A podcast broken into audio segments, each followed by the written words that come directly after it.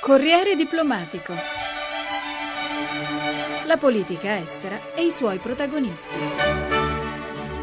La novità di quest'anno, introdotta in termini invero un po' sfumati dal Trattato di Lisbona, è che per la prima volta la nomina del Presidente della Commissione, ad opera del Consiglio europeo, quello che riunisce i capi di Stato e di Governo degli Stati dell'Unione, sarà sottoposta al Parlamento appena eletto. In Liz ci sono sei candidati, anche se non è detto che alla fine non possa venire fuori un nome a sorpresa. I pretendenti sono Martin Schulz dei Socialisti Europei, Jean-Claude Juncker per il Gruppo Popolare, Guy Verhofstadt dell'Alleanza dei Democratici e dei Liberali, i candidati dei Verdi, Ska Keller e José Bové, Alexis Tsipras alla testa di sinistra sinistra europea. Sull'esempio della campagna elettorale per le presidenziali americane ci sono stati degli eurodibattiti, cui non sempre in verità hanno preso parte tutti e sei candidati. È stata una competizione attraversata da un'inusuale corrente polemica. Spesso i discorsi contro l'Europa e l'euro hanno monopolizzato il dibattito. Ricordiamo con il nostro corrispondente a Bruxelles, Bruno Ruffolo, i temi della più combattuta campagna elettorale continentale. Cominciamo dalle ricette economiche proposte dalle forze in campo. È stata la costante della campagna elettorale, forse ad eccezione dell'Italia, in tutti i paesi più importanti dell'Unione si è parlato soprattutto delle politiche economiche per superare la crisi, dell'euro e del ruolo dell'Europa nel mondo,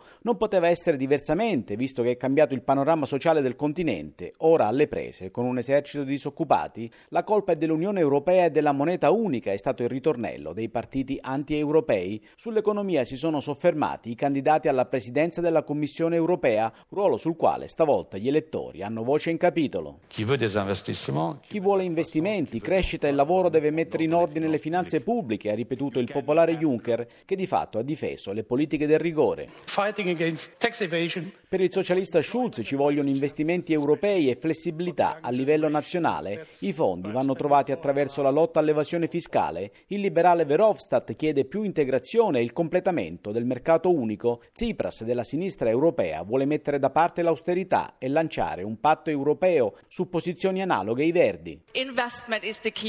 Per la candidata Ska Keller la parola d'ordine è investire, soprattutto nel settore dell'economia verde. Gli euroscettici, una galassia variegata dove brillano le stelle del Front National di Marine Le Pen in Francia, l'UKIP di Nigel Farage nel Regno Unito, ma dovunque in Europa la difficile fase economica alimenta la forza di queste formazioni. Ruffolo. La valutazione è concorde, i partiti antieuropei sono in ascesa in tutta l'Unione, potrebbero arrivare in testa in Francia con il Front National di Marine Le Pen, nei Paesi Bassi con il Partito della Libertà di Gerd Wilders, in Gran Bretagna con l'UKIP di Nigel Farage. In comune hanno la difesa degli interessi nazionali, il no all'euro, all'immigrazione e alla globalizzazione, considerano l'Unione Europea un superstato che toglie libertà. Les peuples ont soif de retrouver la maîtrise de leur destin. I popoli hanno sete di tornare a padroneggiare il loro destino. L'Unione Europea affonderà su se stessa, dice Le Pen.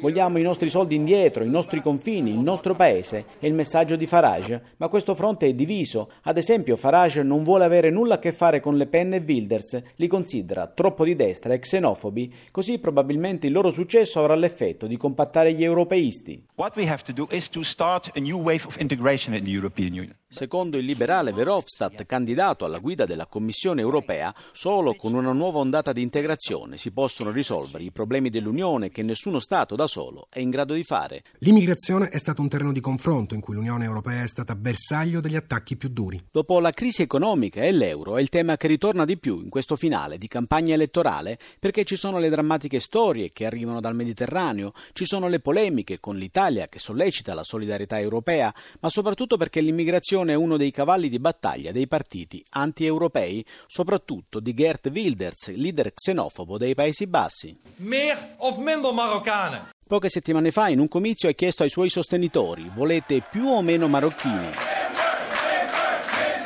La folla ha urlato meno e Wilders ha aggiunto allora sistemeremo questo fatto? Dan gaan we dat regelen.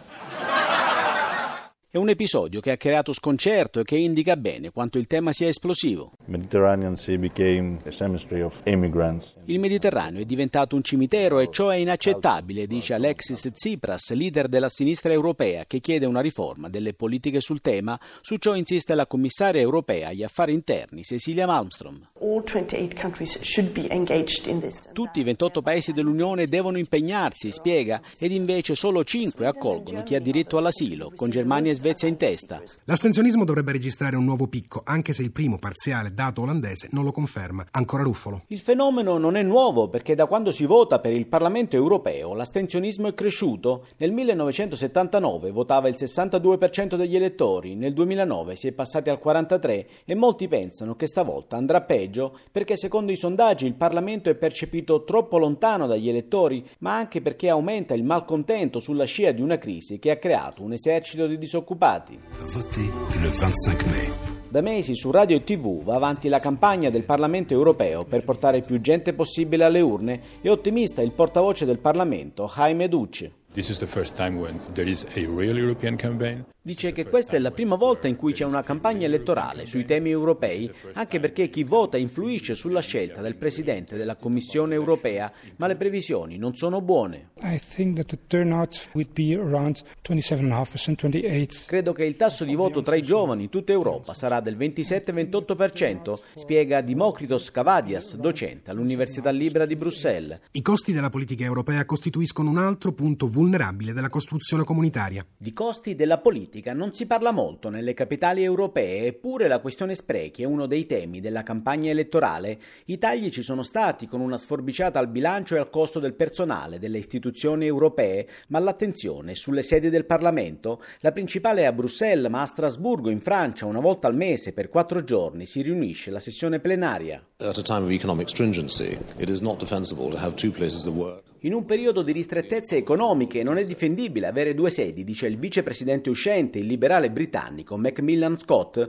Ogni mese parlamentari, funzionari e personale si spostano a Strasburgo, costo 200 milioni l'anno. La maggioranza del Parlamento vuole una sola sede, ma i trattati europei prevedono che le plenarie si svolgano a Strasburgo e i trattati si possono cambiare solo all'unanimità. La Francia è contraria. C'est une décision politique è una decisione politica che risale al 1991, spiega la socialista Trotman. Ufficialmente la motivazione del no francese è politica e di prestigio, ma il punto sono le ricadute economiche a favore di Strasburgo.